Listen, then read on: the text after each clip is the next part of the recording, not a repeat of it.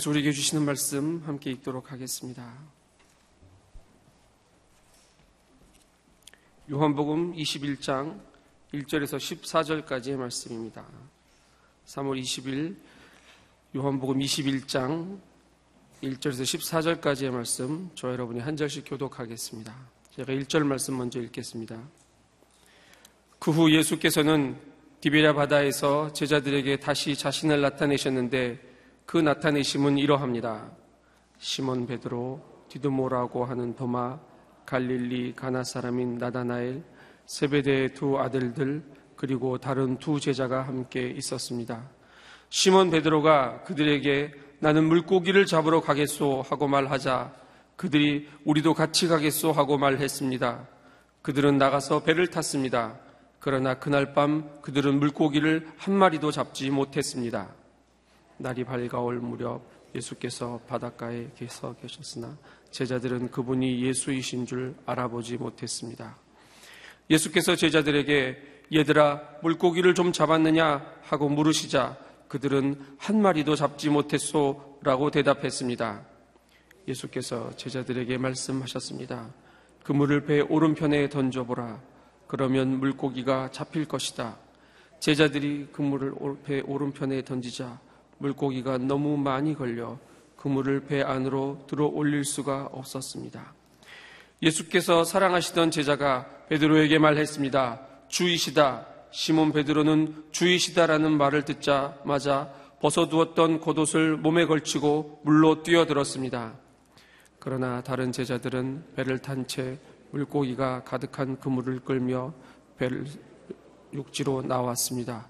배가 바닷가에서 약 200규빗 정도밖에 떨어져 있지 않았기 때문입니다. 제자들이 육지에 도착해서 보니 숯불을 피워 놓았는데 숯불 위에는 생선이 놓여 있었고 빵도 있었습니다. 예수께서 제자들에게 말씀하셨습니다. 너희가 방금 잡은 생선을 좀 가져오라. 시몬 베드로가 배에 올라 그물을 육지로 끌어내렸습니다. 그물 안에는 큰 물고기가 153마리나 들어 있었습니다. 물고기가 이렇게 많았는데도 그물은 찢어지지 않았습니다. 예수께서 제자들에게 말씀하셨습니다. 와서 아침을 먹으라. 다들 그분이 주이신 줄 알고 있었기 때문에 제자들 중 감히 그분께 누구십니까? 라고 묻는 사람이 없었습니다. 예수께서 오셔서 빵을 가져다가 제자들에게 나눠주셨고 이와 같이 생선도 주셨습니다. 함께 읽겠습니다. 예수께서 죽은 사람들 가운데서 살아나신 뒤 제자들에게 나타나신 것은 이번이 세 번째였습니다. 아멘. 노치영 목사님께서 하나님 말씀 전해주시겠습니다. 오늘 말씀의 제목은 어, 그날의 주반 배반을 사랑으로 덮다라는 제목입니다. 어, 모두가 기억하는 것들이 있습니다. 어, 그 기억 중에는 긍정적이고 아름다운 기억이 있고 또 그와 반대로 아프고 또 괴롭고 또 기억하고 싶지 않은 그런 기억들이 있습니다. 우리가 지나가는 인생 속에서 그 과거를 언제나 다시 볼 수 있는 거죠. 그 과거를 다시 돌아보면 그 과거는 언제나 정리되어 있지 않습니다. 그 과거는 꼭 이삿짐을 풀어놓고 아직 정리하지 못한 것 같은 그러한 모습으로 우리 인생에 펼쳐져 있는 걸 보는 거죠. 어, 지금 제자들의 마음 속에 과거라는 것은 무엇일까? 한번 생각해 보는 겁니다. 어, 특히 베드로의 마음 속에 그 과거는 어떤 것일까? 어, 자기 인생의 어린 시절에 대한 얘기가 아니라 제가 열정을 다해서 달려갔던 어떤 청년 시기가 아니라 사실은 불과 며칠 전에 있었던 자기 자신의 태도에 대한 그 문제, 그 어려움, 그 괴로움이 베드로 안에 가득 채워져 있었을 거라는 거죠. 그런 상황 속에서 베드로는 그 문제를 어떻게 풀 수 있었을까요? 베드로가 할 수 있는 것은 다시 과거로 돌아가 보는 방법밖에는 없었습니다. 오늘 본문에 보면 베드로뿐 아니라 다른 제자들 합쳐서 한 일곱 명 정도의 제자들이 같이 있었다라고 얘기하고 있습니다. 1절과 2절의 말씀을 같이 한번 읽죠. 시작. 그 후 예수께서는 디비레 바다에서 제자들에게 다시 자신을 나타내셨는데 시몬 베드로, 디드모라고 하는 도마, 갈릴리 가나 사람인 나다나엘, 세베대의 두 아들들, 그리고 다른 두 제자가 함께 있었습니다. 디베레 바다라고 하면 갈릴리 바다를 의미합니다. 요한복음 6장 1절에 보면 디베랴 곧 갈릴리 바다라고 하는 곳이라는 설명이 나옵니다. 디베레라는 곳도 갈릴리라는 그 바다 혹은 호수라고 불려지는 그 지역 안에 한쪽 편을 말하는 것이었죠. 갈릴리의 다른 이름 중에 하나는 게네사렛이라는 말도 있었습니다. 갈릴리 호숫가에 게네사렛이라는 지역도 또 있었다는 것이죠. 그런 것처럼 갈릴리라는 호수는 많은 지역에 연결되어 있고 그곳에 생명을 전해주던 그러한 어, 보고와 같은 곳이었죠. 많은 사람들이 그곳에 배를 띄우고 그곳에서 물고기를 잡아서 사람들이 먹고 또한 장사하며 살았을, 살았을 것이라는 것을 생각해 봅니다. 그러한 모든 것이 베풀어지고 공급되어지는 자리, 그 풍성한 자리로 다시 베드로와 제자들은 돌아가게 되죠. 왜냐하면 그곳에는 자기의 가족이 있고 생업이 있었기 때문이죠. 어떻게 보면 인생의 짧은 순간 속에서 집중하고 자기의 모든 것을 내어 걸었던 그러한 인생이 일단락되면서 우리가 생각할 때는 실패와 같은 결말을 맞이하게 됐다라는 것입니다. 뭔가 도전하려고 달려갔지만 그 목표가 명확하게 답을 주지 못했다. 그리고 열심을 다해서 앞서 나가서 달려봤지만 결국에 자기가 경험한 것은 자기의 선생을 배신하고 버리는 행위밖에는 한 것이 없었다. 그리고서는 이제 다시 원점으로 돌아가 보려고 하는 것이죠. 정말 원점으로 돌아갈 수 있겠습니까? 우리 인생의 과거를 다시 잘 정리한다고 해서 우리가 그 출발했던 그 지점으로 돌아갈 수 있겠습니까? 그것은 불가능한 일입니다. 우리 인생이 다람쥐 쳇바퀴를 돌리는 것 같은 그런 인생으로 살아가지 않는다면 우리는 다시 원점이라는 곳으로 돌아갈 수 없다는 거죠.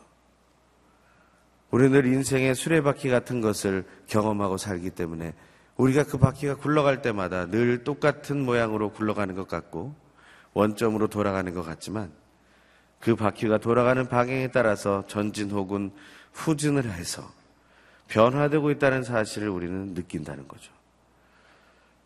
베드로도 마찬가지였을 것이고 다른 제자들도 마찬가지였을 겁니다. 하지만 그가 할 수 있는 노력은 얼마 되지 않는다라는 것이죠. 선택할 수 있는 폭이 좁아졌다는 겁니다. 예수 그리스도를 선생으로 모시고 살아갈 때는 선택할 수 있는 폭이 많았습니다. 하나님께서 보여주시는 모든 것을 믿음으로 받아 누릴 수 있는 기회가 있었기 때문이죠. 하지만 베드로가 선택한 길은 다시 과거에 자기의 일로 돌아가는 것이었습니다. 3절의 말씀을 같이 한번 읽겠습니다. 시작. 시몬 베드로가 그들에게 나는 물고기를 잡으러 가겠소 하고 말하자 그들이 우리도 같이 가겠소 하고 말했습니다. 그들은 나가서 배를 탔습니다. 그러나 그날 밤 그들은 물고기를 한 마리도 잡지 못했습니다. 그들도 같이 물고기를 잡던 일로 나아가겠다고 말합니다. 베드로는 자기가 가야 할 길을 먼저 정해서 알려주고 있죠. 나는 물고기를 잡으러 가겠소. 물고기를 잡아서 무엇을 하려고 했을까요?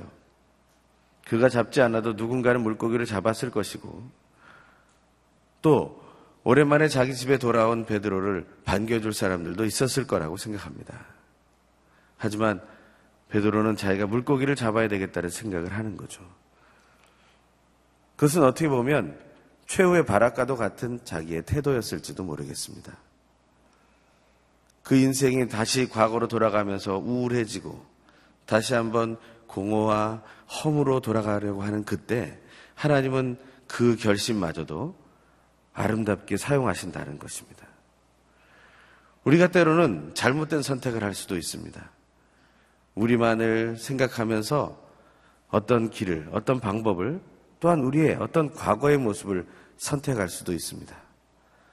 하지만 하나님은 그 속에서도 내가 너를 기억하고 있다는 사실을 알려주십니다. 왜냐하면 하나님은 우리 인생의 어떤 순간에도 함께 계시는 분이기 때문에 그렇습니다. 임마누엘 되시고 세상 끝날까지 함께 계시겠다고 약속해 주신 그 하나님 아버지와 예수 그리스도 그리고 늘 우리와 함께 하시는 성령 하나님께서 우리의 일생의 한순간 한순간을 동행해 주시고 기억해 주시고 또 알아주시기 때문이라는 거죠.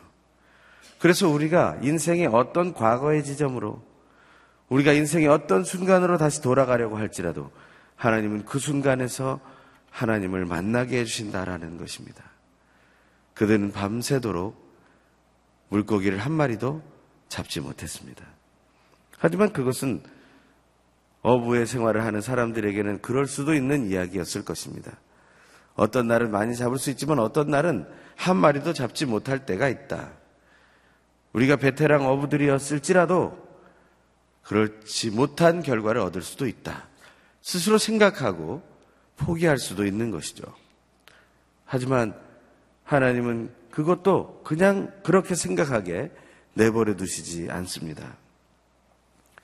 예수님이 그 모습을 보시다가 그들을 향해 외치시는 거죠. 같이 한번 읽겠습니다. 4절부터 6절까지의 말씀을 같이 읽겠습니다. 시작.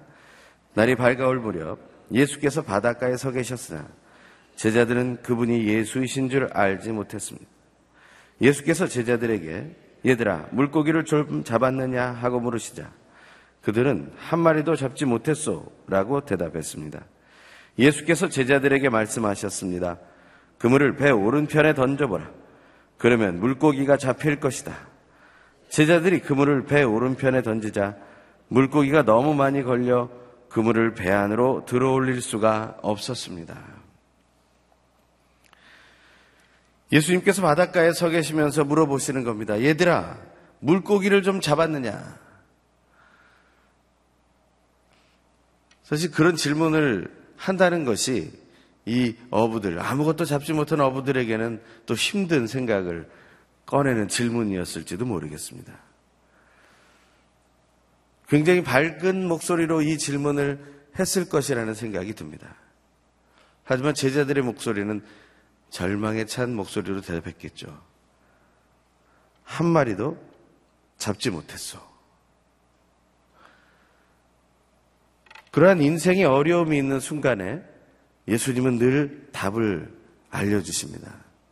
그 답이라는 것은 물고기를 잡아서 주시는 것이 아니라 물고기를 잡을 수 있도록 알려주신다라는 거죠.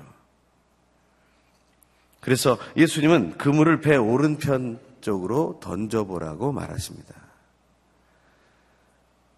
밤새도록 그물을 왼편으로만 던졌겠습니까? 오른쪽도 던져보고 왼쪽으로도 던져보고 앞으로도 던져보고 뒤로도 던져보지 않았겠습니까? 그들이 할 수 있는 최대한의 방법을 가지고 너를 저 배를 이곳으로 저곳으로 얕은 곳으로 깊은 곳으로 옮겨가면서 그 그물질을 하지 않았겠습니까? 그런데 그 순간 예수님은 오른편에 그물을 던져보라고 얘기하시는 겁니다. 그런데 놀라운 일이 일어나죠. 그가 말한 그대로 그러면 물고기가 잡힐 것이다. 라고 말씀하신 그대로 물고기가 잡힌 겁니다. 그런데 그물에 걸린 물고기가 너무 많았던 거죠. 그래서 그것을 배 안으로 끌고 들어올 수 없을 정도의 많은 물고기가 잡혔다라는 것이죠. 이 상황은 사실 다른 제자들보다 베드로에게 굉장히 중요한 기억을 떠올리게 하는 사건의 시작이 됩니다. 베드로가 제일 처음에 예수님이 불러 따르게 되었을 때 안드레가 처음으로 소개하고 그 안에서 너를 개바 반석이라고 부를 것이라고 말하시는 그 예수를 만난 이후에 예수님은 사람들을 가르치기 위해서 배 위에 올라타게 됩니다. 그 배는 시몬의 배였습니다. 바로 베드로의 배였죠. 그 배에 올라타서 모든 사람들에게 말씀을 가르치신 후에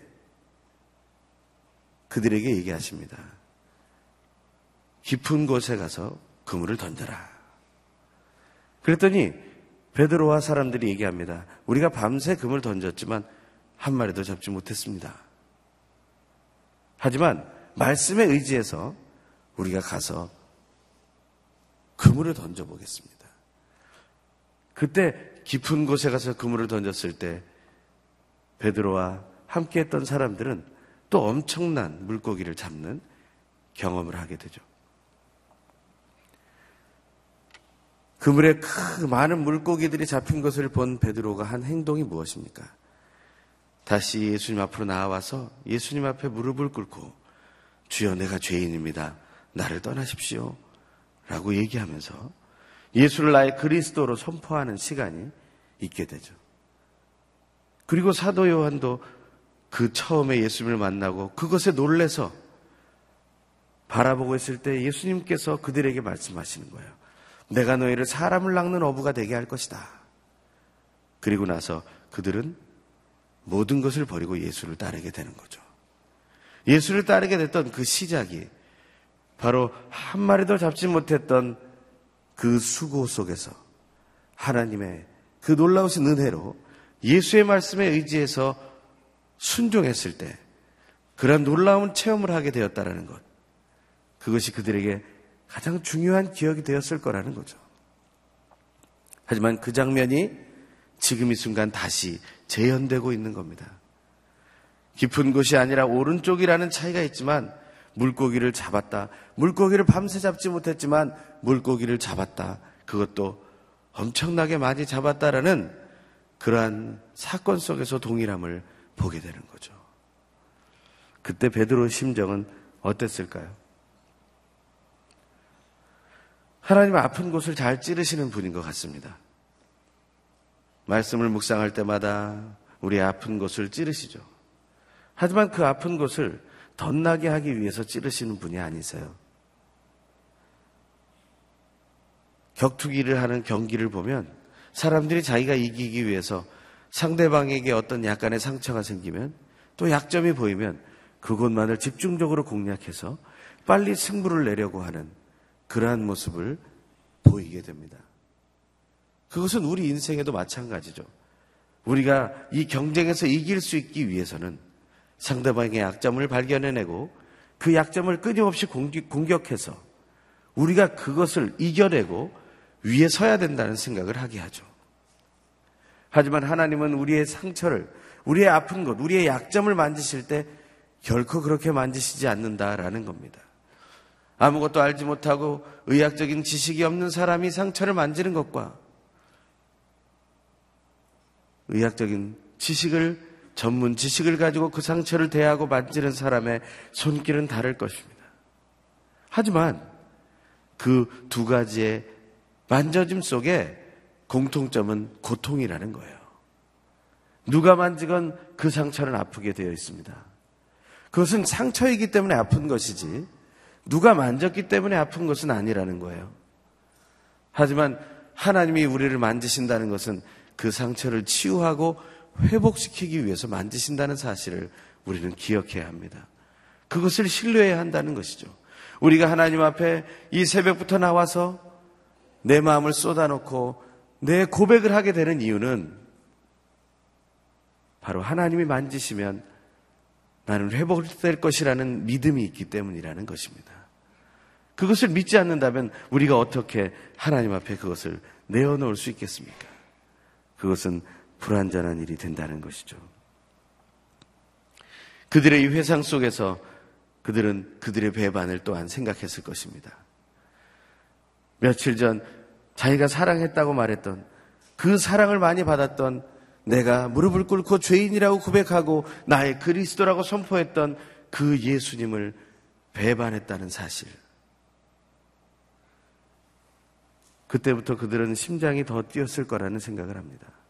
물고기를 갑자기 많이 잡게 된 것에 대한 기쁨에 대해서 그 심장이 뛴 것이라기보다는 그 과거에 대한 회상 때문에 자기의 상처가 드러나고 너무나 아파서 그것에 대해서 당사자가 저기 앞에 서 있는 모습을 보면서 내가 어찌할 바를 알지 못해서 그들은 심장이 뛰었을 거라는 거죠. 그들의 반응은 어떻습니까? 먼저 7절의 말씀을 같이 읽겠습니다. 시작. 예수께서 사랑하시던 제자가 베드로에게 말했습니다. 주이시다. 시몬 베드로는 주이시다라는 말을 듣자마자 벗어두었던 겉옷을 몸에 걸치고 물로 뛰어들었습니다. 예수라는 말씀을 듣고 베드로는 갑자기 이상한 행동을 하게 됩니다. 왜 이런 행동을 했을까? 여러분들 보셔서 아시지만 지금 그는 밤새 물고기를 잡으려고 땀이 났을 거예요. 너무나 더웠을 겁니다. 이 겉옷을 벗어버릴 수밖에 없을 만큼 몸에 열이 오른 상태죠. 그리고 지금은 물 위에 있는 것입니다. 그 바다 위에 지금 배 속에 있는 거예요. 그가 현실을 직시하지 못하는 상황이 생기는 거죠. 갑자기 예수라는 말을 듣자마자 그가 하는 행동은 무엇입니까? 그는 벗어두었던 겉옷을 몸에 걸쳤다고 했어요. 거기까지는 그래도 이해가 갑니다. 왜냐하면 내가 사랑하는 예수님, 나의 선생님이 계시니 내가 빨리 옷을 입고 예의를 차려야지. 라는 생각을 우리가 한국식으로 한번 해볼 수 있어요. 하지만 그 다음 행동은 이해가 가지 않죠. 물로 뛰어드는 겁니다. 이 행동은 몇 가지 사건들을 생각나게 합니다. 베드로는 지금 과거의 회상이 다 진흙탕처럼 엉켜져 있는 거예요. 도대체 무엇을 해야 할지 알지 못하는 상황이 된 겁니다. 자기가 예수님 말씀 따라서 그물을 내렸더니 물고기가 잡혔어요. 그 모든 상황들이 뒤집어지기 시작하는 겁니다. 예수라는 말을 듣자마자 자기는 겉옷을 입고 예전에 예수를 향해서 혹시 유령이 아닌가? 라고 질문했던 풍랑 속에 만났던 예수 그리스도를 떠올렸을지도 모르겠습니다. 그는 내가 무리를 걸어갈 수 있겠습니까? 와라. 그 말씀을 듣고 베드로는 물 위로 뛰어내리죠. 베드로는 자기가 또 걸을지도 모르겠다는 생각을 하고 뛰어내렸는지 모르겠습니다. 하지만 그는 물 속에서 허우적될 수밖에 없었던 거죠. 우리의 믿음이 회복되려고 할 때, 우리는 과거에 우리의 행했던 것들을 때문에 혼돈을 경험할 때가 있습니다. 하나님이 다시 사랑해 주시고 회복해 주실 거라는 믿음을 가지고 우리는 과거처럼 열심을 내려고 해보지만 그것이 허우적되는, 물 속에서 허우적되는 모습으로 드러날 수도 있다는 거예요. 하지만 베드로는 그의 삶 속에서, 그의 순간 속에서 바른 선택을 했다라고 저는 믿습니다. 자기 속에 있는 믿음을 확인하고 싶은 거죠. 내가 예수 그리스도를 향해 나아가고 싶은 거죠. 그 열정과 그 소망을 고스란히 표현하고 있다는 것입니다. 그는 역시 베드로였어요. 자기가 하나님 앞에서 솔직하게 보였던 그 태도를 그대로 보이고 있다는 것입니다. 우리의 신앙의 모습은 어떻습니까? 예수님의 음성을 듣는 그 순간 우리의 신앙은 솔직하게 하나님 앞에 표현될 수 있겠습니까? 아니면 늘 절제된 모습으로, 늘 뒤로 미루는 모습으로, 늘 다른 사람이 하는 행동을 먼저 보고 나서 내가 그것을 행하겠다고 그렇게 생각하지는 않습니까? 베드로처럼 이렇게 자기의 모습을, 자기의 마음을 솔직하게 표현할 수 있는 믿음을 하나님이 귀하게 보십니다.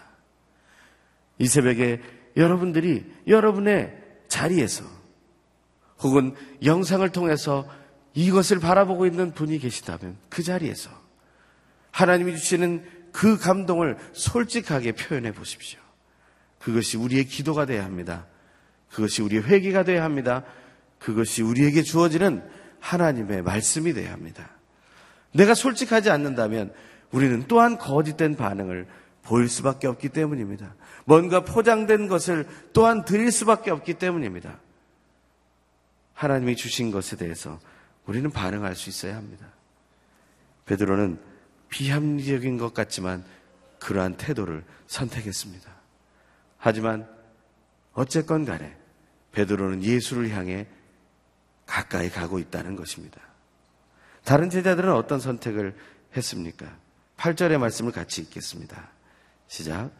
그러나 다른 제자들은 배를 탄 채 물고기가 가득한 그물을 끌면서 배를 저어 육지로 나와왔습니다. 배가 바닷가에서 약 200규빗 정도밖에 떨어져 있지 않았기 때문입니다. 약 200규빗이라는 것에 대해서 그 아래 생명의 삶 교재에 보면 잘 설명이 되었습니다. 1규빗을 약 45cm로 볼 때 90m 정도의 거리다. 100m가 채 안 되는 거리입니다. 배로 가면 금방 갈 수 있는 거리죠. 물고기를 잡았으니 조금 시간이 걸릴 수도 있었겠습니다. 하지만 그것이 합리적인 선택이죠. 그것은 물 속이었기 때문입니다. 그들이 배를 몰고 그 물을 매단 채 끌고 가는 것이죠. 그래서 육지로 나아간 겁니다. 나머지 여섯 명은 그렇게 예수 앞으로 나아가는 거예요. 그들은 합리적인 선택을 했지만 베드로와 동일하게 예수님께로 가까이 가고 있다는 것입니다. 예수님과의 관계 속에서 우리가 가장 신경 써야 할 부분은 내가 예수님과의 거리가 가까운가라는 것입니다. 여러분들이 매일같이 큐티하고 이 묵상의 시간을 갖게 되는 이유는 하나님과 더 친밀해지기 위해서라는 거죠. 매일 조용한 시간과 장소를 정해서 성경 말씀을 묵상하면서 하나님과 개인적으로 교제하는 이 묵상의 시간. 이 시간은 바로 하나님과의 친밀함을 회복하고 예수 그리스도의 친밀함을 회복하며 성령 하나님과의 친밀한 하나됨을 체험하는 시간이어야 한다는 거죠. 우리는 어떤 상황에서건 예수님께로 가까이 가는 삶을 살아야 합니다. 뒤로 물러나지 마십시오. 멀어지려고 뒤돌아 도망가지 마십시오. 오직 예수님을 향해서 가까이 나아가십시오. 그것이 합리적인 선택이건 비합리적인 선택이건 간에 관계없습니다. 오직 예수님을 향해 가까이 나아갈 수 있도록 우리가 방향을 명확히 정해야겠다라는 것이죠. 오히려 생각해 보면 다른 제자들이 먼저 무태 도착을 했고 그들은 예수님을 먼저 만나서 서로 바라보며 인사를 했을지도 모르겠습니다. 그들은 몸이 젖지 않았어요. 배를 타고 내리면서 그저 발 정도 젖었을까요? 하지만 베드로가 육지에 나왔을 때는 온몸이 젖어 있었을 것입니다. 제자들이 육지에 도착해 봤을 때 예수님께서는 숯불을 피워 놓으셨어요. 그 위에는 생선도 있었다고 했습니다. 그때 예수님은 어떤 말씀을 해 주셨습니까? 10절과 11절의 말씀 같이 읽겠습니다. 시작. 예수께서 제자들에게 말씀하셨습니다. 너희가 방금 잡은 생선을 좀 가져오라. 시몬 베드로가 배에 올라 그물을 육지로 끌어내렸습니다. 그물 아래는 큰 물고기가 153마리나 들어 있었습니다. 물고기가 이렇게 많았는데도 그물은 찢어지지 않았습니다. 예전에 2005년도에 어, 오늘의 교회를 중심으로 해서 다른 교회들 연합을 해서 이스라엘 대행진을 한 적이 있었습니다. 그때 저도 CGN TV의 일원으로서 함께 갈릴리 호수 생중계를 위해서 그곳에 간 적이 있었는데 그곳에서 베드로의 물고기라는 것을 먹어봤습니다. 거기서 잡히는 물고기인데 한 이 정도 되는 길이의 물고기였어요. 작지 않은 물고기입니다. 그러한 물고기를 통째로 튀겨서 내어주는 거예요. 그러면서 그 고기를 베드로의 물고기라고 불러주더라고요. 그 사람들도 그 사실을 아는 겁니다. 그냥 생각하고 있는 겁니다. 전설 같은 얘기라고 아마 생각하겠죠. 그들은 예수를 믿지 않으니까요. 그런데도 불구하고 그 베드로의 물고기라는 물고기를 비싼 값에 팔고 있더라고요. 그러한 물고기가 153마리가 잡혔다는 것은요. 엄청나게 많이 잡혔다는 것입니다. 그런데 베드로는 온몸이 젖은 채로 문 밖에 나오자마자 예수님이 생선을 좀 가져와라 하는 말씀을 듣고 그는 허둥지둥 그물로 달려가서 그 그물을 끌어올리고 있습니다. 베드로의 지금 상태를 다시 한번 생각해 보십시오. 그는 지금 정신이 왔다 갔다 하는 거예요. 어떻게 해야 될지 모르겠습니다. 결혼한 지 얼마 안 된 그 신혼부부 집에 그 며느리만 혼자 살고 있는 시간에 갑자기 시어머니가 온 거라 다름없죠. 허둥지둥 뭘 갖다 달라고 그러는데 어떻게 해서 갖다 줘야 되는 건지를 모르는 알고는 있지만 어떻게 해야 될지를 내가 정리가 되지 않아서 행할 수 없는 그런 모습 같은 베드로의 모습을 보는 거예요. 그런데 또 놀라운 것은요. 요한은 거기서 물고기를 세고 있다는 겁니다. 하나씩 세고 있는 거예요. 이게 몇 마리인가? 그래서 153마리라는 게 나오지 않았겠습니까? 다른 제자들도 그 그물을 덮고 가져가는 것을 도왔을 거예요. 물고기를 잡는데 물고기를 몇, 몇 마리 가져가서 아침을 만드는데 시간이 얼마나 걸렸겠어요. 하지만 여기서 알 수 있는 것은 다른 제자들도 예수님께 가까이 갔지만 마음으로는 힘든 겁니다. 이 상황을 어떻게 이겨나갈 수 있을까? 하나님은 그러한 당황 속에 있는 사람들을 그대로 내버려 두시지 않습니다. 우리가 삶 속에서 당황하는 사람들을 만나게 됩니다. 또 나에게 실수하는 사람, 나에게 실수했던 사람을 만날 수도 있습니다. 아니면 나에게 늘 잘못했던 사람을 만날 수도 있습니다. 하지만 그 사람에게 내가 어떻게 대해야 되겠습니까? 우리가 예수님의 태도를 한번 같이 보면 좋겠습니다. 12절에서 14절의 말씀 같이 한번 읽겠습니다. 예수께서 제자들에게 말씀하셨습니다. 와서 아침을 먹어라. 다들 그분이 주이신 줄 알고 있었기 때문에 제자들 중 감히 그분께 누구십니까? 라고 묻는 사람이 없었습니다. 예수께서 오셔서 빵을 가져다가 제자들에게 나눠주셨고 이와 같이 생선도 주셨습니다. 예수께서 죽은 사람들 가운데서 살아나신 뒤 제자들에게 나타나신 것은 이것이 세 번째였습니다. 예수님이 하신 말씀은 와서 아침을 먹어라 라고 얘기하셨습니다. 개혁 성경에는 조반을 먹은 후에 라고 말하고 있습니다. 오늘 제목에 나오는 그날의 조반은 바로 그 아침 식사를 얘기하는 겁니다. 그 아침 식사는 어떤 종류의 아침 식사였습니까? 혼자만 먹는 아침 식사가 아니었어요. 함께 먹는 아침 식사였습니다. 하지만 먹을 것이 있는 사람들의 아침 식사라기보다는 아무것도 성취하지 못했던 그리고 오히려 껄끄러운 관계 속에 있었던 사람들과의 아침 식사였어요. 예수님은 그러한 아침 식사를 선택하신 거죠. 우리는 어떤 아침 식사를 하고 있습니까? 늘 우리와 함께하던 사람들과 아침을 먹고 있지 않습니까? 그것도 좋은 일입니다. 가족과 함께 아침을 먹고 그리고 하루를 시작하는 것 그것도 중요한 일일 것 같습니다.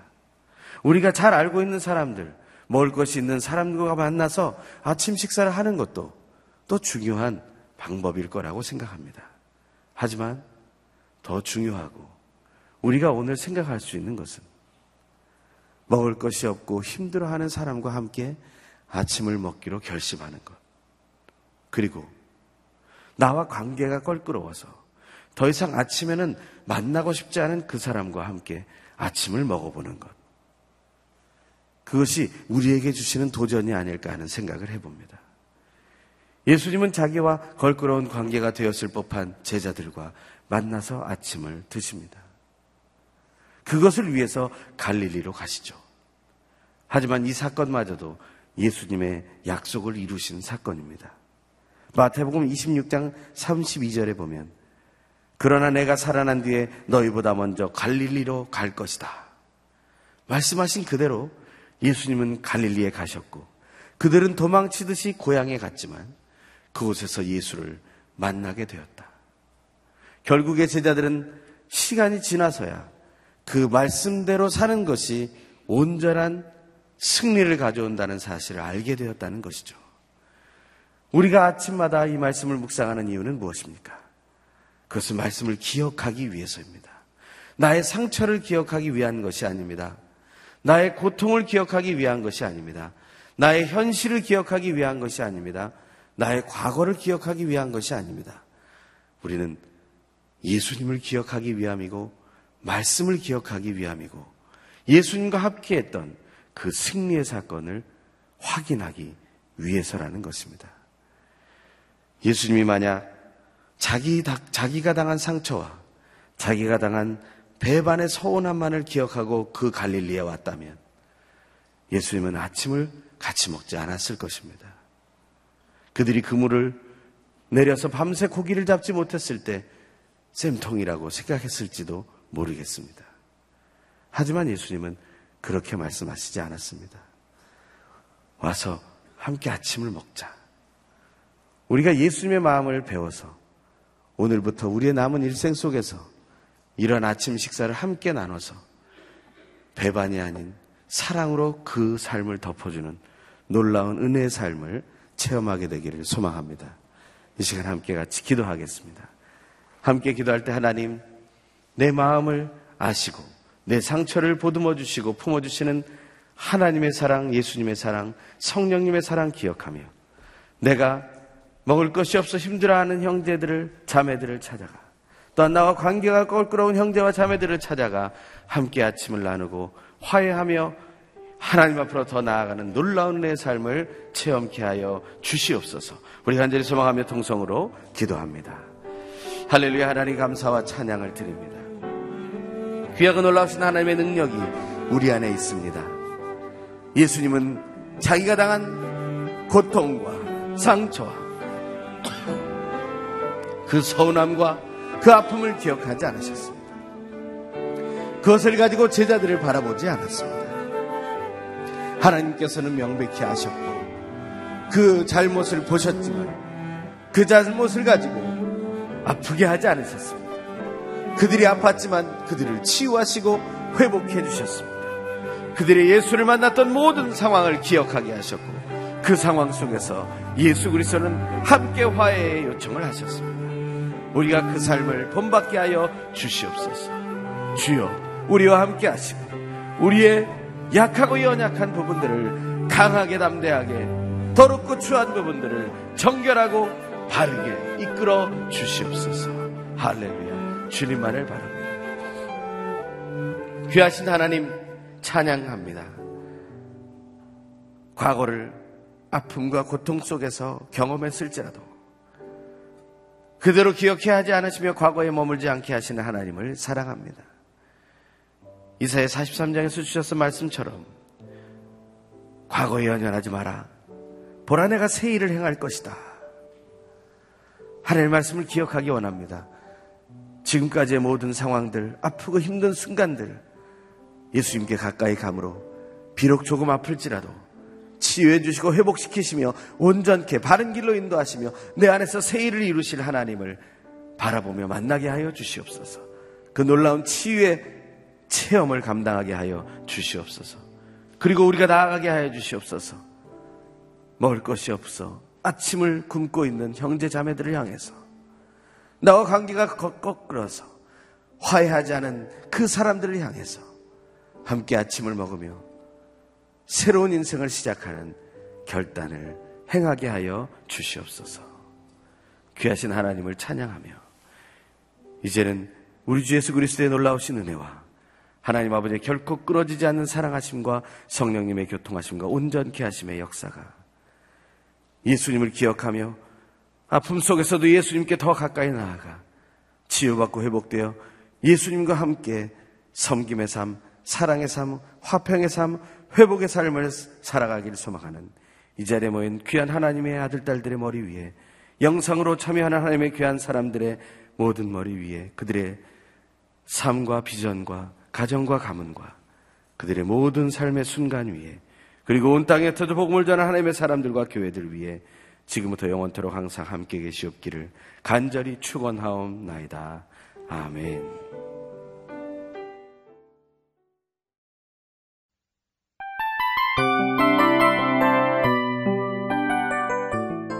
이 프로그램은 청취자 여러분의 소중한 후원으로 제작됩니다.